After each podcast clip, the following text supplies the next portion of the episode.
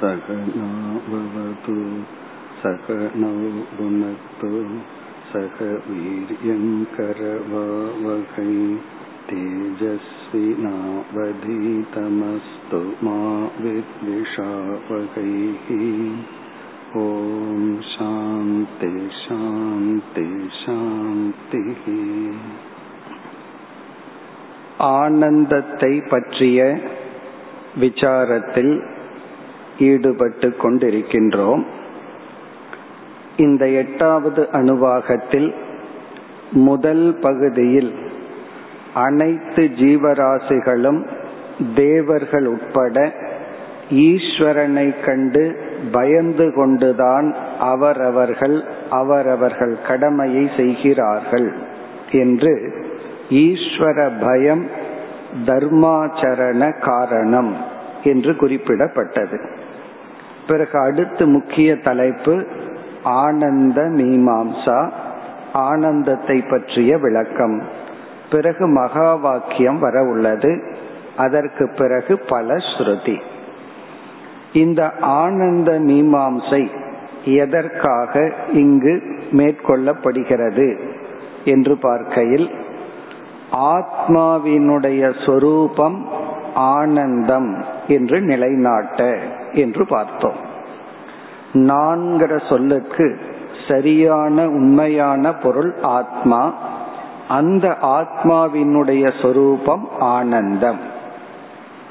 பிறகு இரண்டாவதாக காம தியாக அல்லது வைராகியம் மனதில் உள்ள ஆசையை தியாகம் செய்வதனால் ஆசையை பூர்த்தி செய்து சுகத்தை அனுபவிப்பதை விட அதிக ஆனந்தம் என்று வைராகியத்தினுடைய மகிமை வைராகியத்தின் தன்மையை கூற இந்த விசாரம்.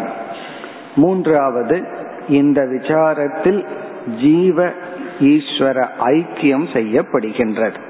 இந்த மூன்று காரணத்திற்காக ஆனந்த மீமாம்சை நடைபெறுகின்றது. இப்ப நேற்றைய தினம் நாம் பார்த்தோம் இதில் முதல் கருத்து ஆத்மா ஆனந்த ஸ்வரூபாக இதை எப்படி இங்கு நிலைநாட்டப்படுகிறது என்றால் முதலில் நம்முடைய அனுபவத்தில் ஆனந்தம் என்பது விஷயத்திலிருந்து பொருளிலிருந்து வருவதாக நாம் பார்க்கின்றோம். பிறகு வெளியே இருந்தும் பொருளோடு சம்பந்தம் வைப்பதாகவும் ஆனந்தத்தினுடைய தோற்றத்தை நாம் பார்க்கின்றோம். இப்ப ஆனந்தக பாஹ்யக ஜென்யக. ஆனந்தம் வெளியிருந்து வருகின்றது அது தோன்றுகின்றது. இது நம்முடைய அனுபவம். பிறகு ஆராய்ந்து பார்த்தால் சாஸ்திரம் வந்து கடைசியில ஆனந்தத்துக்கு மூல காரணம் ஆத்மா என்று சொல்ல விரும்புகின்றது. அதற்கு முன் ஒரு படியாக விஷயத்திலிருந்து ஆனந்தம் வருவதில்லை. விஷயத்தோடு சம்பந்தம் வைப்பதனாலும் ஆனந்தம் நமக்கு வருவதில்லை. ஆனந்தத்திற்கு காரணம் நம்முடைய மனம்தான். ஒரு ஸ்டெப் ஆத்மாவுக்கு முன்னாடி விஷயத்திலிருந்து ஆனந்தம் வருங்கிற கருத்தை நீக்கி ஆனந்தத்திற்கு காரணம் நம்முடைய மனம். அது எப்படி நிலைநாட்டப்பட்டது? ஒரு பொருளை பார்க்கின்றோம். நமக்கு பிரியமான பொருளாக இருந்தால் நம் மனதில் பிரிய விருத்தி என்ற ஒரு எண்ணம் ஏற்படுகின்றது. நான் விரும்பிய பொருள் இருக்கின்றது. அந்த விரும்பிய பொருள் என்னுடைய கையுக்குள் இருக்கின்றது. அந்த விரும்பிய பொருளை நான் அனுபவித்துக் கொண்டிருக்கின்றேன். என்ற எண்ணங்கள் தான் இன்பத்திற்கு காரணம். அந்த விரும்பிய பொருள் இருந்தும் அது என்னுடையதாக இருந்தும் நான் அனுபவித்துக் கொண்டிருந்தாலும் எனக்கு அந்த எண்ணம் தோன்றவில்லை என்றால் எனக்கு வந்து ஆனந்தம் இல்லை. நேற்று ஒரு உதாகரணம் பார்த்தோம். ஒரு ராஜா வந்து மலர்களினாலேயே ஒரு படுக்கை அமைத்து படுத்துட்டு இருக்கார். ஒரு ஏழை வந்து அதுல படுத்து நான் இப்படிப்பட்ட கட்டல்ல படுத்துட்டு இருக்கிறேங்கிற எண்ணம் தான் அவனுக்கு ஆனந்தத்தை கொடுக்கின்றது. உறங்கியவுடன் அவனுக்கு அந்த ஆனந்தம் இல்லை. இதிலிருந்து அந்த பொருள் நிமித்தமே தவிர ஆனந்தத்திற்கு காரணம் மனதில் உள்ள எண்ணங்கள் விருத்தி தான் இனி அடுத்த கருத்து. இந்த மனதில் உள்ள எண்ணங்கள் தான் ஆனந்தத்தினுடைய ஏற்றத்தாழ்வுகளுக்கு காரணம் என்றால் அதிக ஆனந்தத்தை நாம் அனுபவிக்க வேண்டும் என்றால் மனம் சூக்மமாக வேண்டும். அந்த எண்ணங்களும் சூக்மமாக வேண்டும். மனம் அமைதியை அடைய வேண்டும். இப்ப மனதை சூக்மம் ஆக்க மனதை சாந்தப்படுத்த இங்கு சாஸ்திரம் இரண்டு உபாயங்களை கூறுகின்றது.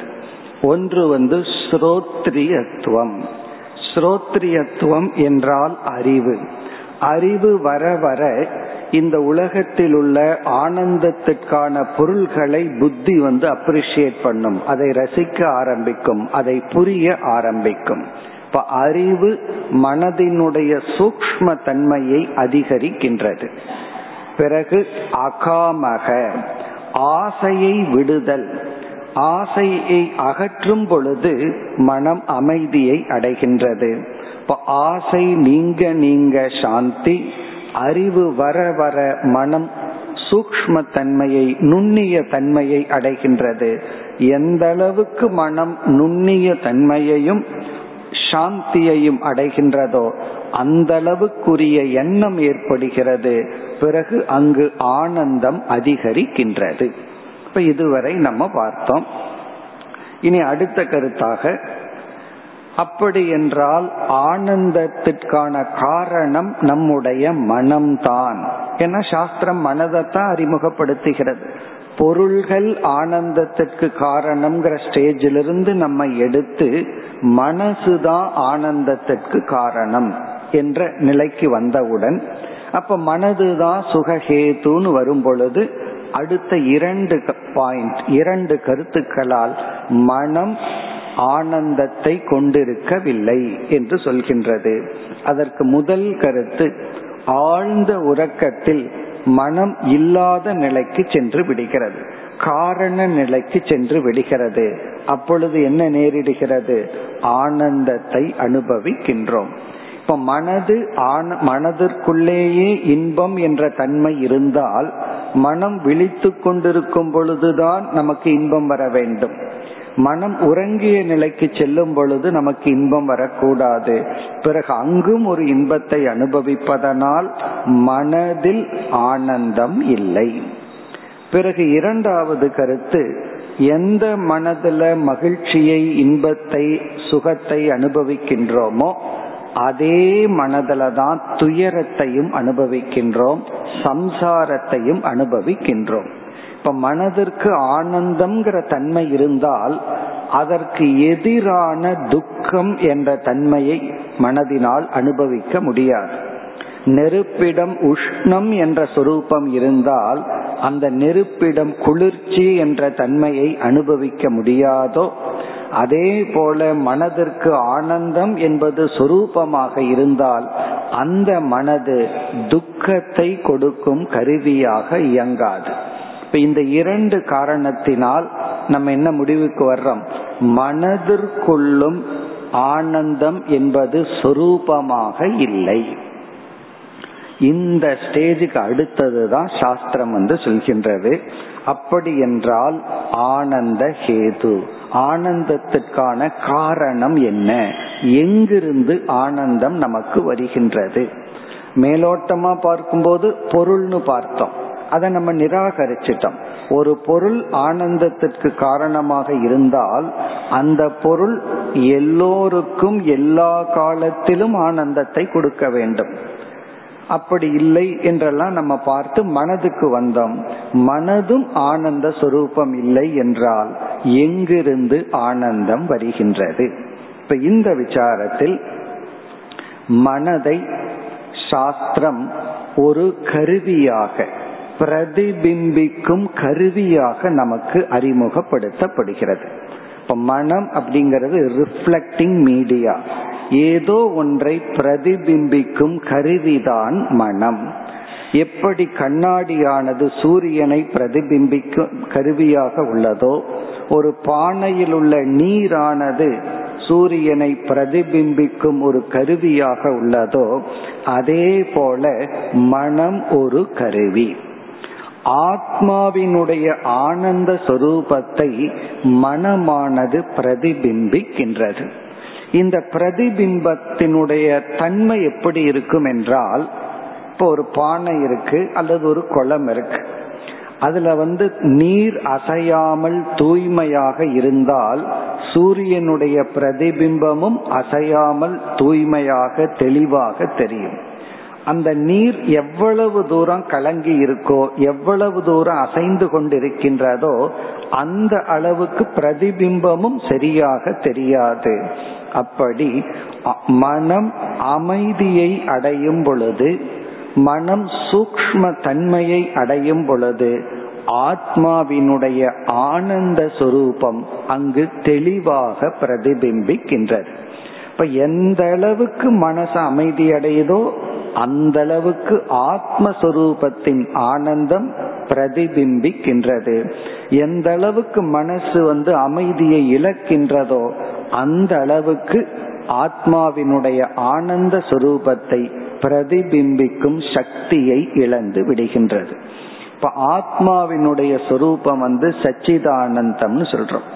ஜட பொருள்கள் அனைத்தும் ஆத்மாவினுடைய சத்தை பிரதிபிம்பிக்கின்றது. மனம் சைத்தன்யத்தை சித்தை பிரதிபிம்பிக்கின்றது. அமைதியடைந்த மனம் ஆத்மாவினுடைய ஆனந்தத்தை பிரதிபிம்பிக்கின்றது. அனைத்து மனங்களும் சைத்தன்யத்தை பிரதிபிம்பிக்கின்றது. அதைத்தான் இன்று மாலை பார்க்க போகின்றோம். அப்பொழுது மனதுக்கு ஒரு உணர்வு ஏற்படுகின்றது.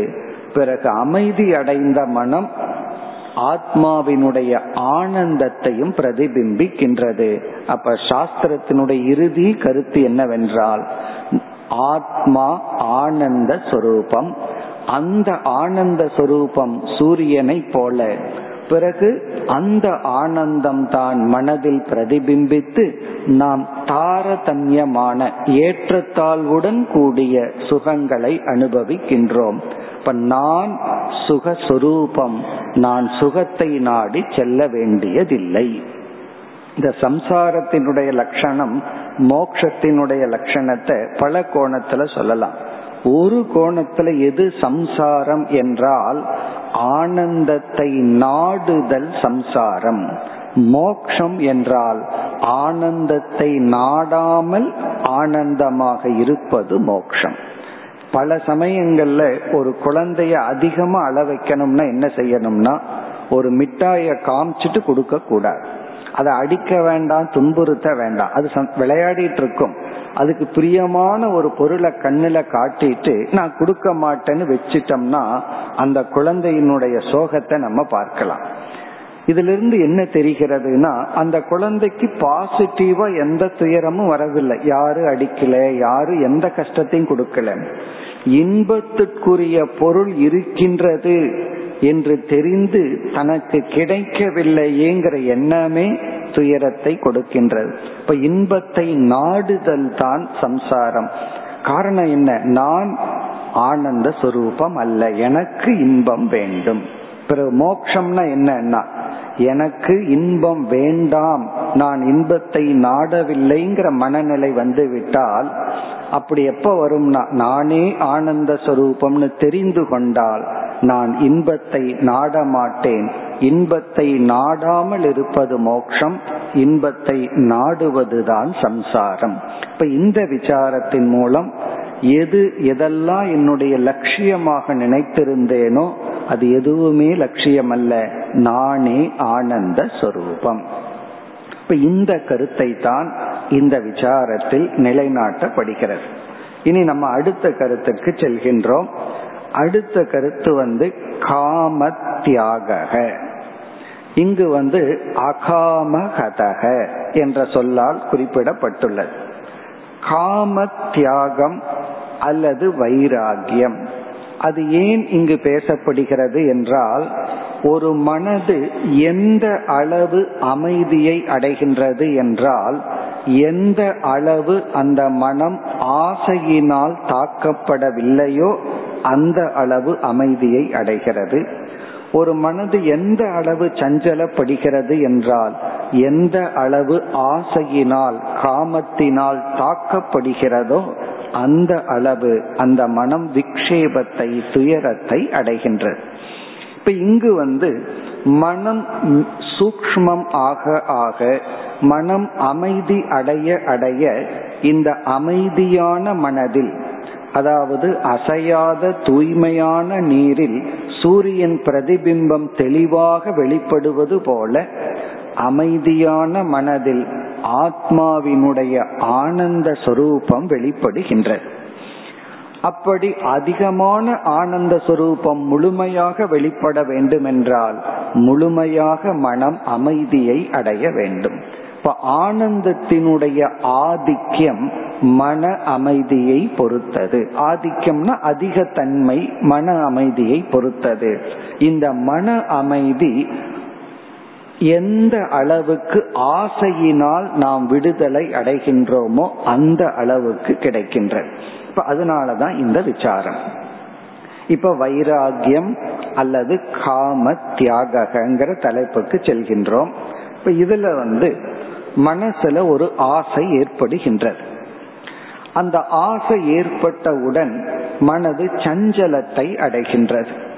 நம்ம மனது எப்ப அமைதியா இருக்கும் என்றால் எப்பொழுது எந்த ஆசையினாலும் அந்த நேரத்தில் தாக்கப்படவில்லையோ அப்பொழுது மனம் நிறைந்து அமைதியா இருக்கும்.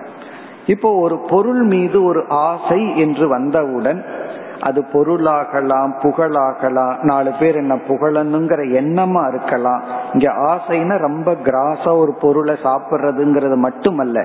இதை நான் நிறைவேற்ற வேண்டும் இப்படி நடக்க வேண்டும் அவர் இப்படி நடந்து கொள்ள வேண்டும் என்ற ஒரு டிமாண்ட் ஒரு தேவை. மனதுல ஒரு எண்ணம் வந்து அந்த எண்ணம் வந்து ஒரு டிமாண்ட் வைக்குது ஒரு தேவையை வைக்கின்றது. அதை நம்ம ஆசைன்னு சொல்றோம். அப்படி ஒரு ஆசை மனதில் தோன்றியவுடன் அந்த ஆசைதான் மனதினுடைய துயரத்திற்கு அல்லது சஞ்சலத்திற்கு டிஸ்டர்பன்ஸுக்கு காரணமா இருக்கு. இப்ப சாஸ்திரம் வந்து இந்த ஆசையை இரண்டு விதத்தில் நீக்கலாம். நீக்கும் விதத்தை இரண்டா சொல்கின்றது. முதல் விதம் என்னவென்றால் அந்த ஆசைக்குரிய பொருளை அடைதல். அதாவது மனசுல ஒரு எண்ணம் ஏற்படுது. அந்த எண்ணம் வந்து ஏதோ ஒண்ணு நடக்கணும்.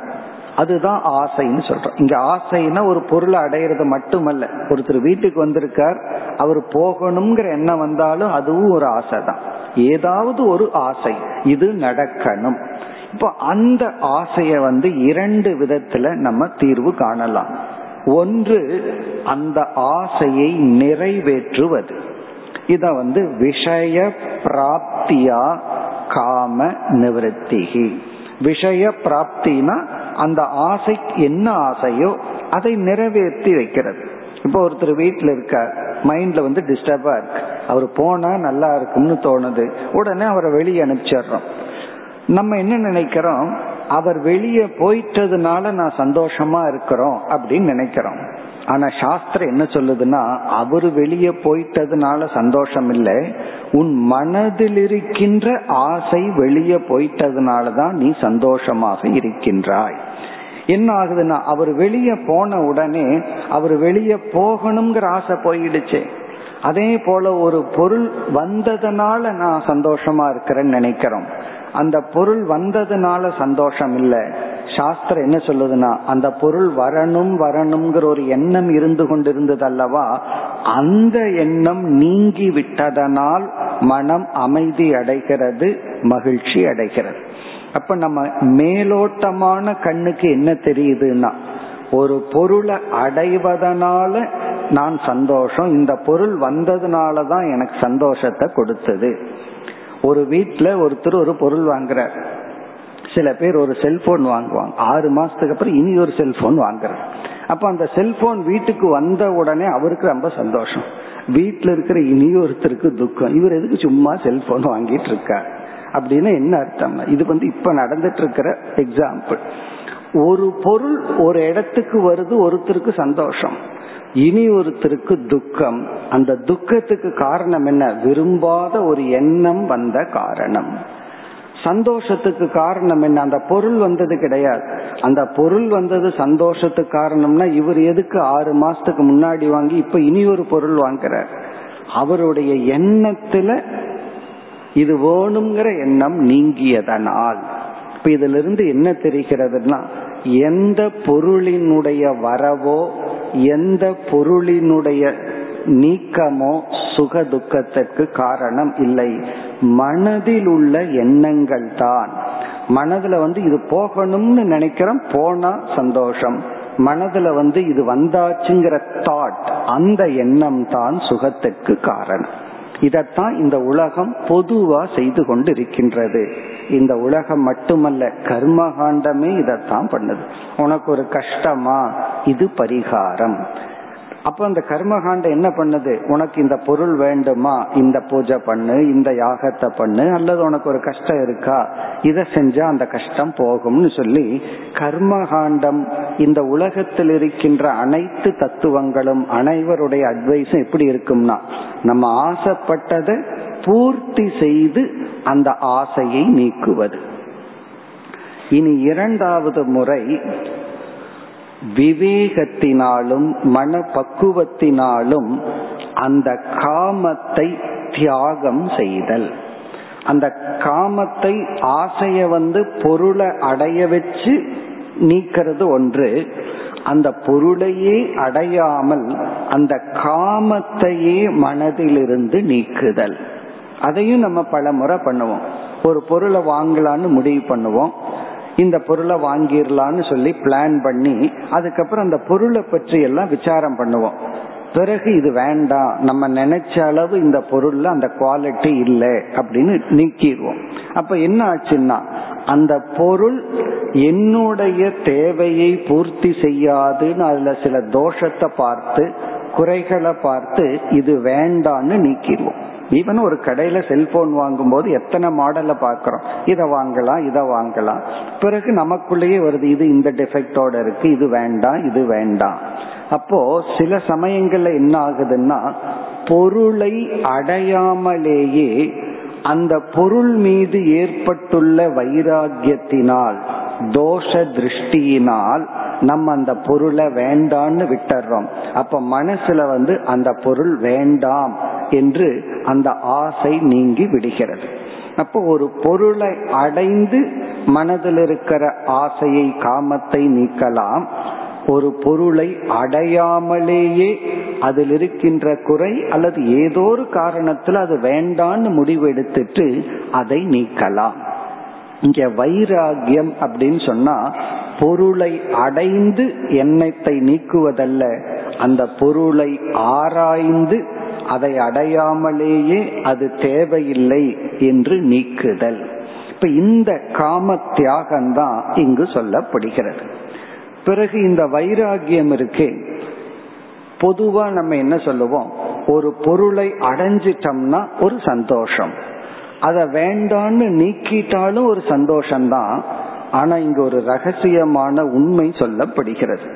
அந்த உண்மை என்னவென்றால் நீ ஒரு பொருளை அடைவதனால் உனக்கு எவ்வளவு பங்கு சந்தோஷம் எவ்வளவு யூனிட் சந்தோஷம் வருதோ அதை விட ஒரு பொருளை தியாகம் செய்வதனால் வேண்டான்னு ரிஜெக்ட் பண்றதுனால உன்னை அறியாமல் நீ நூறு பங்கு சந்தோஷத்தை அனுபவிக்கின்றாய்.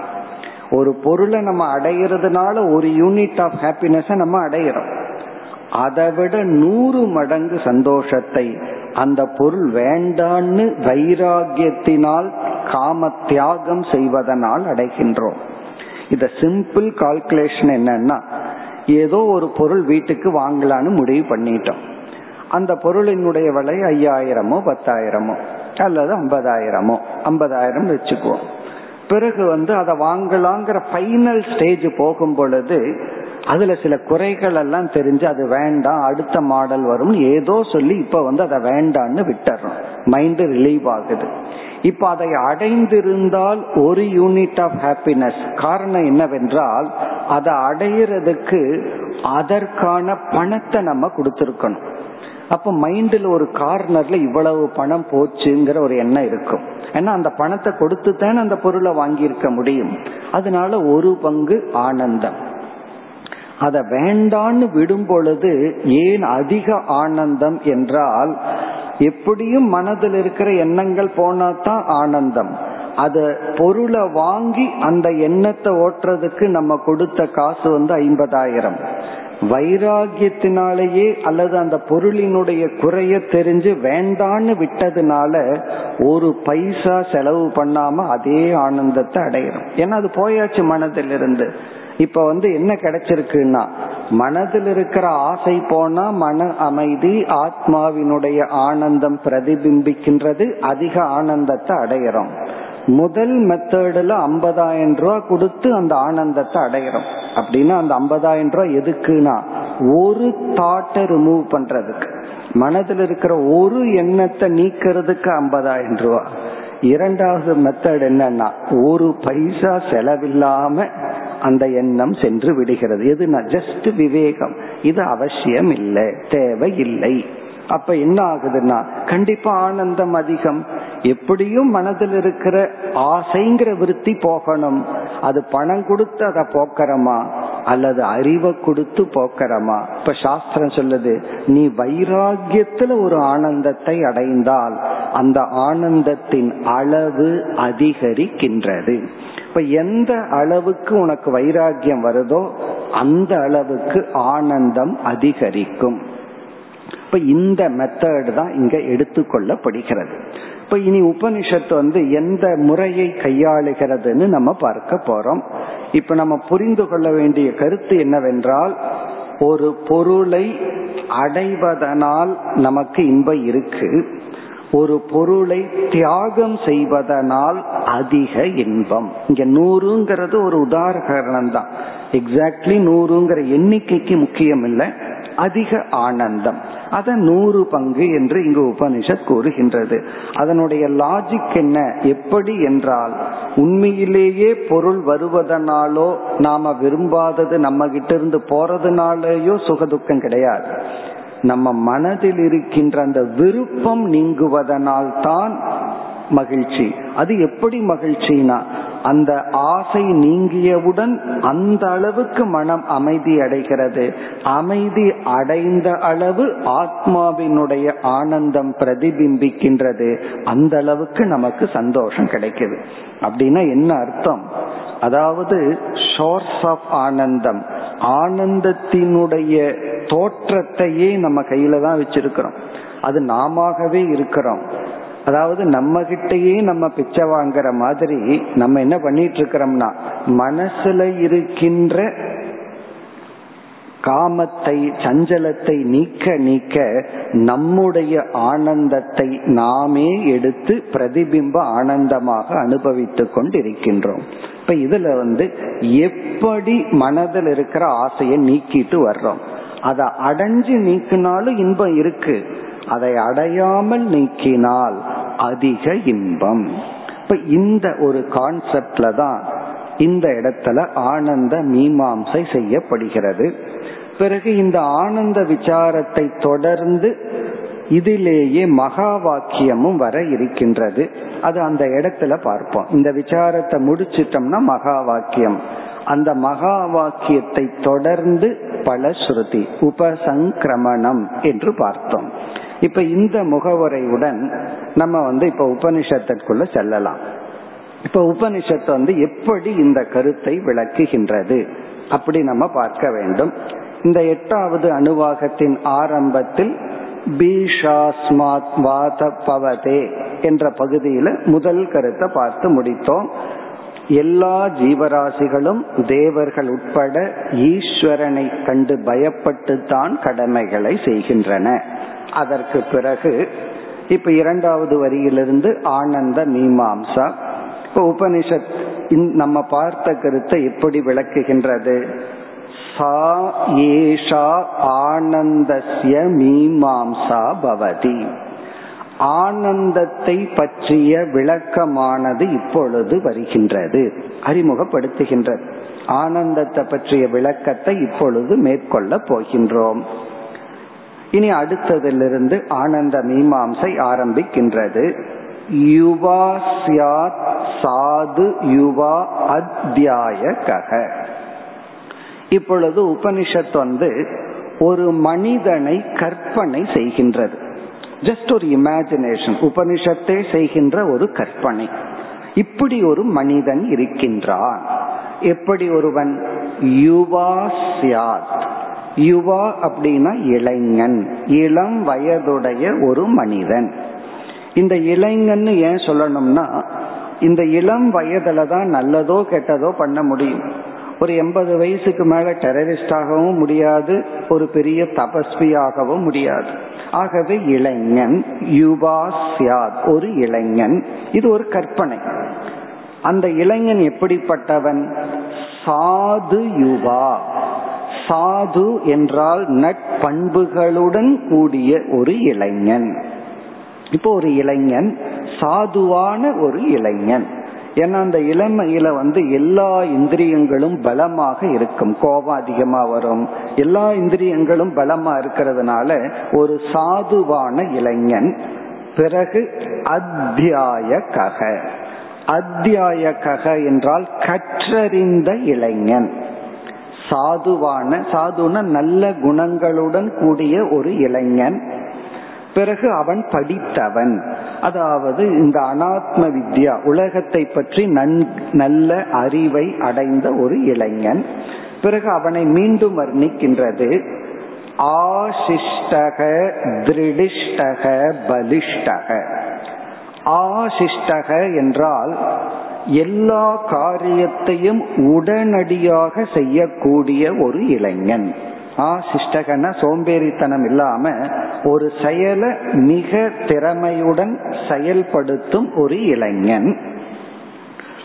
திருடிஷ்டக என்றால் மனோபலத்துடன் கூடியவன். பலிஷ்டக என்றால் உடல் பலத்துடன் கூடியவன். இப்படியெல்லாம் தான் ஒருத்தன் இருந்தால். ஒன்னா உடல் பலம் இருக்கு மனோபலம் இருக்காது. இந்த ரெண்டு இருந்தா ஒரு காரியம் அரை மணி நேரத்துல செய்ய வேண்டியதை மூணு மணி நேரத்துல செய்வான்.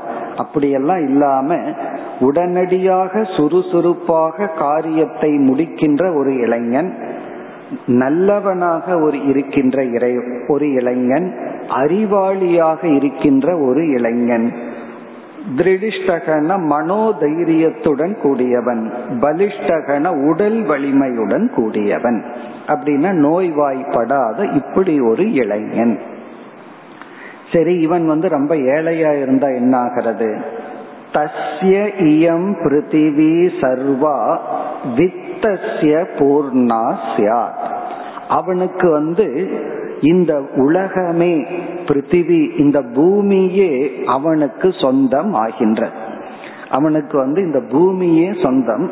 இந்த பூமியே சொந்தம் இவ்வளவு நிலம் உனக்கு சொந்தம்னு சொல்லி பாலைவனத்தை கொடுத்தா என்ன ஆகிறது வித்தசிய பூர்ணாசியா செல்வ செழிப்புடன் கூடிய இந்த பூமியே அவனுக்கு சொந்தமாக இருக்கின்றது. நம்ம வந்து ஒரு அரை கிரவுண்ட் ஒரு கிரவுண்ட் வாங்கிட்டு இதுக்கு நான் சொந்தக்காரன்னு சொல்லி சந்தோஷப்படுறமல்ல. அதே போல இந்த இளைஞனுக்கு எப்படின்னா இந்த பூமியே பொருளுடன் பகைவன் இல்லாத இந்த பூமி அவனுக்கு சொந்தமாகின்றது. இப்படியெல்லாம் கற்பனை பண்ணி ச ஏகக மானுஷ ஆனந்தக இப்ப வந்து இப்படிப்பட்டவனுக்கு ஒரு ஆனந்தம் இருந்தா அதுதான் மனிதன் அனுபவிக்க கூடிய ஒரு பங்கு ஆனந்தம். இப்ப இவனை கற்பனை பண்ணாவே எப்படி இருக்கும்? இதுல கொஞ்சமாவது நம்ம இருக்கலாமானதான தோணும். இவ்வளவும் கூடிய ஒரு மனிதன் இருந்தால் அவனுக்கு எவ்வளவு சந்தோஷம் இருக்கு? அது மனிதன் அனுபவிக்க கூடிய ஒரு பங்கு ஆனந்தம். இன்னும் நம்ம என்னென்னலாம் கற்பனை பண்ணணும்னு தோணுதோ கற்பனை பண்ணிக்கலாம். உபனிஷத் வந்து சுருக்கமான ஒரு கற்பனை. உடல் வளமும் உடல் பலமும் மனோபலமும் தர்மப்படியான சிந்தனையும் பிறகு வந்து அறிவும் கூடிய ஒரு இளைஞன். அந்த இளைஞனுக்கு வந்து இப்படி அனைத்து பூலோகத்தில் இருக்கின்ற அனைத்தும் தன்னுடைய சொந்தமாக இருக்கின்றது. இப்ப அவனுக்கு வந்து ஒரு பங்கு ஆனந்தம்.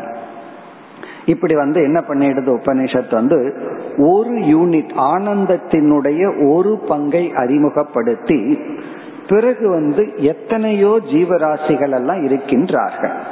இப்ப அதுல வந்து மனித ஜீவராசி ஒண்ணு அதற்கு பிறகு பல லோகங்கள் இருக்கின்றது. ஒவ்வொரு லோகத்திலும் ஒவ்வொரு ஜீவராசிகள் இருக்கின்றார்கள். இந்த மனித லோகத்தில் இருக்கிற இன்பத்தை எல்லாம் வேறு லோகத்தில் இருக்கின்ற தேவர்கள் பார்க்கின்றார்கள்.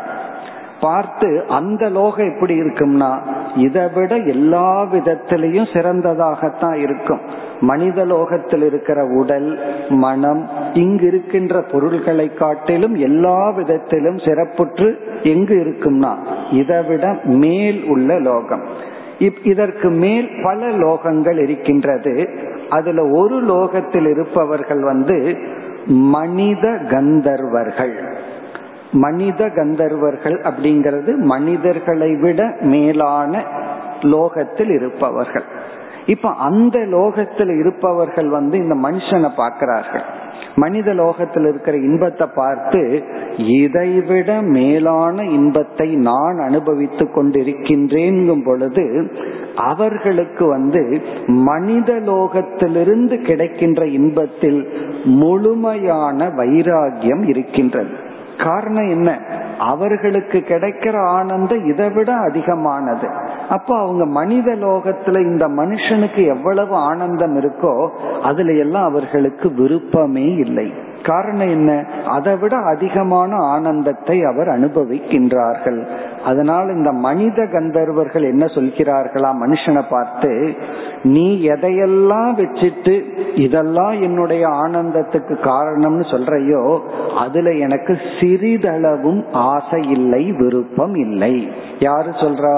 மனித கந்தர்வன் மனுஷனை பார்த்து சொல்றான் இவன் என்ன சொல்லிட்டு இருக்கான் நான் தான் ஆனந்தத்தின் எல்லையோட இருக்கிறேன்னு இந்த மனுஷன் கந்தர்வன் என்ன சொல்றான் உன்னுடைய ஆனந்தம் எல்லாம் மிக கீழானது. நான் என்னுடைய லோகத்தில் இருக்கிற இன்பத்துல மூழ்கி இருக்கிறேன். அதனால உன்னுடைய லோகத்துல எனக்கு பற்றில்லை. அப்போ உபனிஷத் சொல்கின்றது இதை விட நூறு மடங்கு அதிக ஆனந்தத்தை மனித கந்தர்வன் அனுபவிக்கின்றான். இங்க ஒரு யூனிட் அறிமுகப்படுத்தி தேயே சதம் மானுஷா ஆனந்தாகா. இந்த மனித ஆனந்தத்தை விட நூறு மடங்கு உள்ள ஆனந்தம் ச ஏகக மனுஷ்ய கந்தர்வானாம் ஆனந்தக.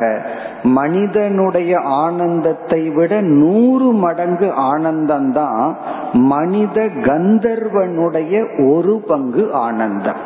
காரணம் என்ன? உன்னுடைய லோகத்திலையும் உன்னுடைய லோகம் கொடுக்கிற இன்பத்திலையும் எனக்கு வைராகியம் இருக்கு. ஏன்னா அதை விட மேலான லோகம் மேலான உடல் மேலான மனம் மேலான இந்திரியங்கள் அதுல நான் ஆனந்தத்துடன் இருக்கின்றேன்னு சொல்லி இவனுக்கு மேலான ஆனந்தம் கிடைச்சதுனால மனித ஆனந்தத்தில் வைராகியம் வந்ததனால் மனுஷனுக்கு எவ்வளவு ஆனந்தமோ அதை விட நூறு பங்கு ஆனந்தம் இருந்தா எவ்வளவு இருக்கும்? அது மனித கந்தர்வத்தினுடைய ஒரு பங்கு ஆனந்தம். இங்கதான் ஒரு முக்கியமான கருத்து வருகிறது. பிறகு உபனிஷத் கூறுகின்றது இதே மனுஷ லோகத்துல ஒருத்தன் இருக்கான். அவன் வந்து அறிவுடையவனாகவும் இந்த மனித லோகத்துல வந்து ஒருத்தன் எல்லாமே வச்சிருக்கானே. உடல் பலம் மனோபலம் இந்த பூமி பணம் எல்லாத்தையும் வச்சுட்டு நான் எப்படி ஆனந்தமா இருக்கிறேன்னு சொல்லிட்டு இருக்கானே அதுல எல்லாத்திலையுமே ஒரு சாதாரண மனிதனா எங்கோ இருந்து கொண்டு இந்த மனித லோகத்திலேயே இவன் வைராகியத்தை அடைந்திருந்தால் ஸ்ரோத்ரியசிய அகாமகதசிய அதாவது மனித லோகத்திலிருந்து என்னென்ன இன்பங்கள் எல்லாம் வருமோ அதில் தாக்கப்படாமல் அதுல வைராகியத்தை அடைந்து அறிவு பூர்வமாக ஒருவன் இருந்தால் அவனுக்கும் மனித கந்தர்வன் எவ்வளவு ஆனந்தத்தை அடைகின்றானோ அதே ஆனந்தம். அப்ப இங்க மூணு பேர்த்த நம்ம பார்க்கணும். ஒன்று இந்த பொருளுடன் கூடிய மனிதன். அவனுக்கு ஒரு பங்கு ஆனந்தம். மனித கந்தர்வனுக்கு இதை விட நூறு மடங்கு ஆனந்தம். அதுதான் மனித கந்தர்வனுடைய ஒரு பங்கு ஆனந்தம். பிறகு மூன்றாவது ஆள் யாருன்னா இதே மனித லோகத்துல எந்த சொத்தும் இல்லாமல் இவனுக்கு இருக்கிற எந்த சக்தியும் இல்லாமல் வைராகியத்துடன் இருப்பவனுக்கு மனித கந்தர்வனுக்கு என்ன மகிழ்ச்சியோ அதே ஆனந்தம் கிடைக்கின்றது. இப்படித்தான் பதினோரு ஸ்டெப்ல உபனிஷத் எடுத்துக்கொண்டே செல்கின்றது. நம்ம ஓரிரு படிகளை பார்ப்போம். இப்ப இதுல இருந்து என்ன உபனிஷத் சொல்லுதுன்னா மனித கந்தர்வனுக்கு அதிகமா ஆனந்தம் கிடைக்கிறதற்கு காரணம் அந்த லோகத்தில் இருக்கிற சுகம்ங்கிறத விட இந்த லோகத்துல அவனுக்கு வைராகியம் இருக்கிறதுனாலதான். இவனுக்கு ஏன் ஒரு பங்கு சுகம்னா இந்த பொருள்களை நாடி பொருள்களை டிபெண்ட் பண்ணி தான் ஆனந்தத்தை அனுபவிச்சிட்டு இருக்கிறான் அதனால இந்த மனுஷனுக்கு ஒரு பங்கு ஆனந்தம். இதே மனித லோகத்தில் இருந்து கொண்டு ஒருவன் மனித கந்தர்வன் அனுபவிக்கின்ற அதே ஆனந்தத்தை அனுபவிக்கின்றான். காரணம் இவனுக்கு வைராகியம் இருப்பதனால். இப்ப இதோட ஒரு ஸ்டெப் முடிகின்றது. பிறகு அடுத்தது என்னன்னா இப்ப இந்த மனுஷனை நம்ம மறந்துடுவோம் மனித கந்தர்வன் இருக்கான். அவன் என்ன சொல்லிட்டு இருப்பான்? நான் எவ்வளவு சந்தோஷமா இருக்கிறேன் அப்படின்னு சொல்லிட்டு இருப்பான். ஏன்னா அந்த லோகத்தில் இருக்கிற பொருள்கள் எல்லாம் அவனுடைய சந்தோஷத்திற்கு காரணம். இனி மூன்றாவதாக தேவ கந்தர்வனை உபனிஷத் அறிமுகப்படுத்துகின்றது. இந்த மனித கந்தர்வனை விட உயர்ந்த லோகம் உயர்ந்த உடல் உயர்ந்த இந்திரியங்கள். இப்ப அவன் என்ன சொல்றான்? இந்த மனுஷ கந்தர்வ லோகத்துல நீ எதை அனுபவிச்சுட்டு இருக்கிறையோ அதுல எல்லாம் எனக்கு பற்றே இல்லை. என்னுடைய லோகத்துல தேவ கந்தர்வனாகிய நான் அனுபவிக்கின்ற லோகம் வந்து அதை விட சூக்மமானது அதை விட இன்பத்தை கொடுப்பது. ஆகவே நான் உன்னுடைய லோகத்தில் இருக்கிற எந்த பொருள் மீதும் பற்றில்லை அப்படின்னு சொல்றான்.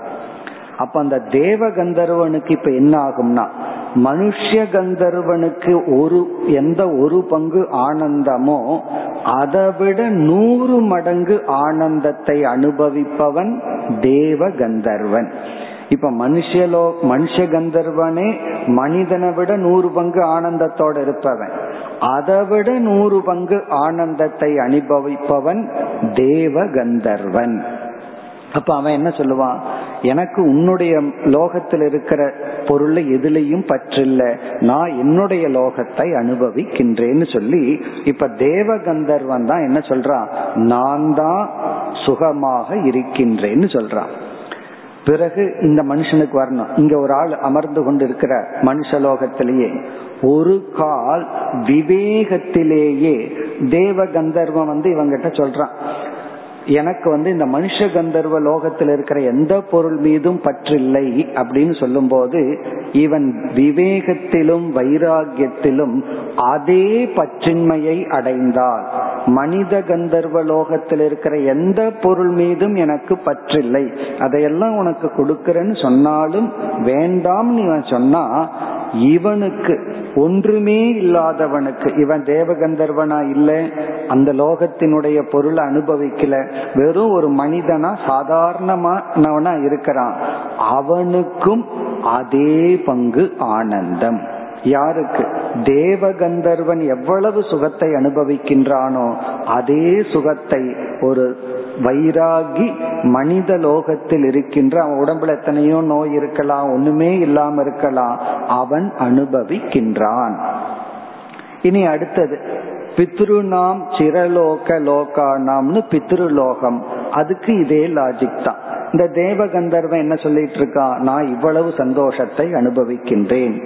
இனி வந்து பித்ருலோகத்தில் இருக்கிறவன் வந்து சொல்றான் உன்னுடைய தேவலோகத்தை விட நான் அதிகமான ஆனந்தத்தை அனுபவிக்கின்றேன். காரணம் என்ன? அதை விட என்னுடைய லோகம் ரொம்ப ரிஃபைன்டு ரொம்ப அதிக சுகத்தை கொடுக்கிற லோகம். பிறகு உபனிஷத் என்ன சொல்லும்? தேவகந்தர்வன் என்ன ஆனந்தத்தை அனுபவிக்கின்றானோ அதைவிட நூறு மடங்கு ஆனந்தத்தை பித்ருலோகத்தில் இருக்கின்ற சிரலோகி அனுபவிக்கின்றான். பிறகு என்ன சொல்ல? அதே ஆனந்தத்தை மனித லோகத்தில் இருக்கின்ற ஒரு சாதாரண மனிதன் அதில் விவேக வைராகியத்துடன் கூடியிருப்பதனால் அவன் அதை அனுபவிக்கின்றான். பிறகு ஆஜான தேவகன்னு அடுத்தது. பிறகு கர்ம தேவக. இப்படியே சொல்லிக்கொண்டே வருகின்றது. பிறகு வந்து தேவக தேவர்கள் பிறகு வந்து இந்திரன். இவர்களெல்லாம் நூறு மடங்கு நூறு மடங்குன்னு நம்ம கூட்டிக்கணும். இப்ப இந்திரன் வந்து சொல்றான் இப்ப இந்திரனுக்கு எவ்வளவு மற்ற தேவர்களை காட்டிலும் இவனுக்கு நூறு மடங்கு ஆனந்தம். இந்திரன் வந்து எவ்வளவு ஆனந்தத்தை அனுபவிக்கின்றானோ அதே ஆனந்தத்தை அந்த இந்திரனுக்கு எதுல வைராகியம் இருக்கோ அதே வைராகியத்தை அடைந்த ஒரு மனிதன் அனுபவிக்கின்றான். எதுனாலினா? வைராகியத்தினால் பிறகு வந்து இந்திரனுக்கு அடுத்தது வந்து பிரகஸ்பதி இந்திரனுடைய குரு. அவருக்கு வந்து இந்திரனை விட அதிகமான லோகம் அதிகமான சலுகை அதிக ஆனந்தம். பிறகு அடுத்தது வந்து பிரஜாபதி. அதற்கு அடுத்தது கடைசியில பிரம்மா. பிரம்மதேவன் அதாவது ஹிரண்ய கர்ப்ப தத்துவம்னு சாஸ்திரம் சொல்கிறது. இதோடு இந்த விசாரத்தினுடைய எண்டு வருது. இப்படியே நூறு மடங்கு நூறு மடங்குன்ட்டு போகணும். அப்போ பிரம்மாவுக்கு எவ்வளவு ஆனந்தம்? பிரம்மாவினுடைய ஆனந்தம் பிரஜாபதி தான் கடைசி. பிரஜாபதி வந்து விராட் தத்துவம். அவருக்கு எவ்வளவு ஆனந்தமோ அதை விட நூறு மடங்கு ஆனந்தம். இதுல ஒவ்வொரு தேவர்களா போக போக உபனிஷத் வந்து என்ன சொல்லிட்டு இருக்கு அதே ஆனந்தத்தை மனித லோகத்தில் இருக்கின்ற மனிதன் வைராகியத்தினாலேயே அடைகின்றான். இவனுக்கு வைராகியம் இருக்கு. ஏன்னா அவனும் வைராகியத்தினாலதான் அடையிறான். இப்ப வந்து பிரம்மா வந்து அவ்வளவு ஆனந்தத்தை அனுபவிக்க காரணம் அவர் லோகத்தில் இருக்கிற பொருளினால் இல்ல. அதற்கு முன்னாடி இருக்கிற பிரஜாபதி லோகத்தில் அவருக்கு வைராகியம் இருக்கிறதுனால. அதனால என்ன பண்றார்? அவர் லோகத்தில் இருக்கிற பொருள் அனுபவிச்சுட்டு அந்த தரமான சுகத்தில் இருக்கார். ஆனால் மனித லோகத்தில் மனித உடல் நோய்வாய்ப்பட்டு எந்த பாக்கியமும் இல்லாத ஒரு மனிதன் ஒரு கால் மனதில் பிரஜாபதியினுடைய லோகத்துல என்னென்ன இன்பம் இருக்கோ அதையெல்லாம் கொடுக்கறன்னு சொன்னாலும் வேண்டான்னு வைராகியத்தில் இருந்தால் இவனுடைய ஆனந்தமும் பிரம்மா அனுபவிக்கின்ற ஆனந்தமும் ஒன்றுதான். என்று இந்த பகுதியில வந்து ஸ்ரோத்ரியசிய அகாமகதசியங்கிறது தொடர்ந்து வந்துட்டு இருக்கு ஒவ்வொரு தேவனா மாறிட்டே வருவார்கள். ஆனா இந்த வைராகி மாறாதவனாக இருக்கின்றான். காரணம் என்ன? இவனுக்கு வைராகியம் வர வர அந்தந்த தேவர்கள் அனுபவிக்கின்ற ஆனந்தத்தை இவனும் அனுபவிக்கின்றான். இந்த மாதிரி விசாரத்துல நமக்கு கிடைக்கிற மைய கருத்து என்னவென்றால் ஒரு பொருளை அனுபவிப்பதனால ஒரு பங்கு ஆனந்தம் என்றால் ஒரு பொருளை தியாகம் செய்வதனால் அந்த பொருள் மீது வைராகியத்துடன் இருப்பதனால் அதிக ஆனந்தம். இங்க நூறுங்கிறது முக்கியமல்ல அதிக ஆனந்தம். அதுக்கான காரணத்தையும் பார்த்துட்டோம். வெறும் பணத்தை தான் உதாரணமா பார்த்தோம். இப்போ ஒரு பொருளை நம்ம அனுபவிக்கும் பொழுது பணம் கொடுத்து தான் அதை வாங்கணும். அப்ப அந்த பொருள் நம்ம கைக்கு வரும் பொழுது வேற ஒரு பொருள் நம்மை விட்டு செல்கின்றது. அது மட்டுமல்ல அந்த பொருளை அனுபவிக்கும் பொழுது பணத்தை மட்டும் நாம் இழப்பதில்லை. அந்த பொருளை அனுபவிக்கும் பொழுது இந்திரிய பலத்தையும் நாம் இழக்கின்றோம். பணம் கொடுத்து ரொம்ப காஸ்ட்லியா ஒரு ஆப்ஜெக்ட வாங்கி நம்ம சாப்பிடுறோம். பணம் போய் அந்த பொருள் மட்டும் நமக்கு வரல. அந்த பொருள் சுவையை கொடுக்கிறது இன்பத்தை கொடுக்கிறதுனா அதற்கு தகுந்த ஆரோக்கியத்தையும் இழந்துதான் அந்த இன்பத்தை நாம் அனுபவிக்கின்றோம். அப்படி ஒவ்வொரு பொருளையும் நாம் அனுபவிக்கும் பொழுது உடல் ஆரோக்கியம் மன ஆரோக்கியம் அடிமைப்படுதல் போன்றவற்றை இழந்துதான் அந்த இன்பத்தை அனுபவிக்கின்றோம். வைராகியத்தினால ஆனந்தத்தை அனுபவிக்கும் பொழுது நம்ம எதை இழக்கிறோம்? எதையுமே இழக்காமல் அந்த பொருள் வேண்டாம்னு மனசிலிருந்து நீங்கியதனாலேயே நம்ம மனசு அமைதி அடைகிறது ஆத்மாவினுடைய ஆனந்தம் பிரதிபிம்பிக்கின்றது. இப்ப பொருளை அனுபவிச்சு ஆனந்தம் அது எங்கிருந்து வந்துச்சுன்னா? அது பொருளிலிருந்து வரல. நம்ம பொருளை கொடுக்கறோம் இந்திரிய சக்தியை இழக்கிறோம் அடிமைப்படுறோம் இதெல்லாம் பண்ணி கடைசியில என்ன நடக்குதுன்னா அந்த பொருள் மீதுள்ள ஆசை மனதிலிருந்து நீங்குகின்றது. ஆசை நீங்கும் அளவு மனம் அமைதியை அடைகிறது. மனம் அமைதியை அடையும் அளவு ஆத்மாவினுடைய பிரதிபிம்பம் இங்கு தோன்றுகிறது. ஆனந்தம் வெளிப்படுகிறது. அப்போ எப்படி ஆனந்தத்தை அடையிறது புத்திசாலித்தனம்?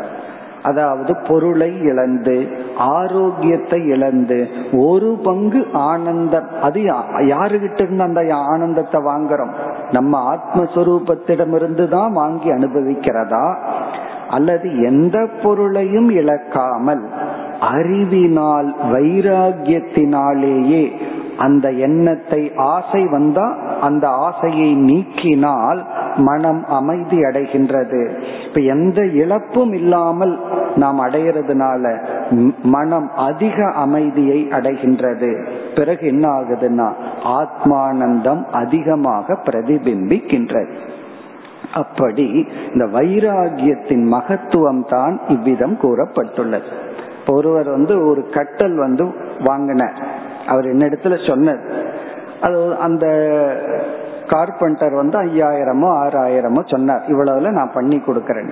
கடைசியில அதை விட மூன்று மடங்கு அதிகமா போயிடுச்சு. பிறகு அவர் சொல்றார் நான் கட்டல்ல படுக்கிறேன். எவ்வளவு செலவாச்சுன்னு நினைச்சா தூக்கம் வர மாட்டேங்குதுன்னு சொன்னேன் அப்புறம் என்னன்னா இவர் வந்து இப்படி ஒரு அழகான கட்டல் வேணும்னு நினைச்சார். அந்த கட்டல் வேணுங்கிற ஆசையை நீக்கிறதுக்கு செஞ்சார். என்ன காஸ்ட்னா அதிகமா பணத்தை கொடுத்து வாங்கினார். அப்ப அந்த ஆசையை பூர்த்தி பண்ணும் போதே உள் மனதில் அதுக்காக எதை இழந்தம்ங்கிறது ஞாபகம் வர வர எவ்வளவு ஆனந்தம் வந்திருக்கும். ஒரு கால் ஒரு திண்ணையில படுத்து தூங்கிட்டு இருப்பார் ஒரு மகாத்மா. அவர் எவ்வளவு சந்தோஷமா தூங்குவார். ஏன்னா அவருக்கு அப்படி ஒரு கட்டல் வேணுங்கிற ஆசையே இல்லை. மன அமைதி ஆத்மாவினுடைய ஆனந்தத்தின் பிரதிபிம்பம்.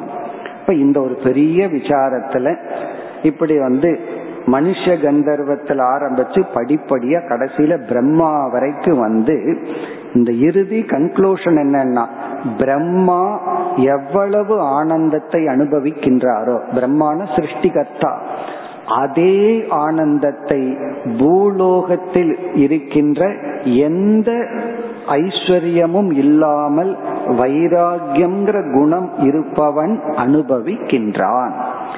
அப்ப வந்து இவன் யாரு பெருசு? இதுல பிரம்மா பெரியவரா? ஒரு வைராகிய பெரியவனான்னு சொன்னா வைராகியம்தான் நமக்கு அதிக ஆனந்தத்திற்கு காரணம். இதுதான் இந்த விசாரத்தினுடைய சாராம்சம். இனி இதுல அடுத்த கருத்து வந்து இந்த விசாரத்தின் துணை கொண்டே ஒரு மகா வாக்கியம் வருகின்றது. அந்த மகா வாக்கியம் வந்து இந்த ஆனந்த அதிசயத்தினுடைய விசாரத்தின் அடிப்படையில். அதை நம்ம பார்க்கிறதுக்கு முன் இப்ப நம்ம ஆனந்த விசாரத்தை நிறைவு செய்ய வேண்டும். ஒரு பொருளோடு நாம் இணக்கம் வைத்து ஒரு ஆனந்தத்தை அனுபவித்தால் சாஸ்திரம் வந்து அதை விஷயானந்தம் அப்படின்னு சொல்லுது. உண்மையிலேயே அது ஆத்மானந்தம் தான் ஆத்மாவினுடைய ஆனந்தத்தின் பிரதிபிம்பம் தான் ஆனா அந்த பிரதிபிம்பம் வரணும்னா இவனுக்கு விஷயம் தேவைப்படுது. அந்த பொருள் இருந்தாதான் ஆத்மாவினுடைய ஆனந்தம் இவனுக்கு கிடைக்கின்றது. இவனுடைய ஆனந்தம் இவனுக்கே கிடைக்க இவன் என்ன பண்றான்? ஒரு விஷயத்தை சார்ந்துள்ளான். அதனால சாஸ்திரம் வந்து அந்த ஆனந்தத்தை விஷயானந்தம் என்று சொல்கிறது. இப்ப விஷயானந்தம் அப்படின்னு சொன்னா ஒரு மனிதன் ஒரு பொருளோடு சம்பந்தம் வைத்து பொருளை வாங்கியோ பொருளை நீக்கியோ அடைகின்ற ஆனந்தம். பிறகு இரண்டாவது ஆனந்தம் வந்து வைராகிய ஆனந்தம். விரகானந்தம்னு சொல்லலாம். வைராகிய ஆனந்தம். இந்த வைராகியத்தினால வர்ற ஒரு ஆனந்தம். ஒரு விஷயத்தை தியாகம் செய்யறதுனால ஒரு ஆனந்தம் வருகின்றது. இந்த ஆனந்தத்தை நம்ம அனுபவிக்கணும்னா விஷயானந்தத்தை அனுபவிக்கிறதுக்கே மைண்ட் கொஞ்சம் சூக்ஷமா இருக்கணும். இல்லைன்னா அதையும் கூட அனுபவிக்க தெரிய சில பேர் நல்லா சமைச்சு கொடுத்துருப்பாங்க. அந்த சுவையும் கூட சாப்பிட்டு அப்ரிஷியேட் பண்ண தெரியாத ஆளுகள்லாம் உண்டு. அப்போ ஒரு விஷயத்தில் இருக்கிற வேற்றுமைய பார்க்கணும்னாலும் கூட கொஞ்சம் புத்தி நல்லா இருந்தா தான் கூர்மையா இருந்தா தான் இதை விட இது நல்லா இருக்கு அப்படின்னு சொல்லி எதையுமே நம்ம கம்பேர் பண்ணி ஆனந்தத்தை அனுபவிக்க முடியும்.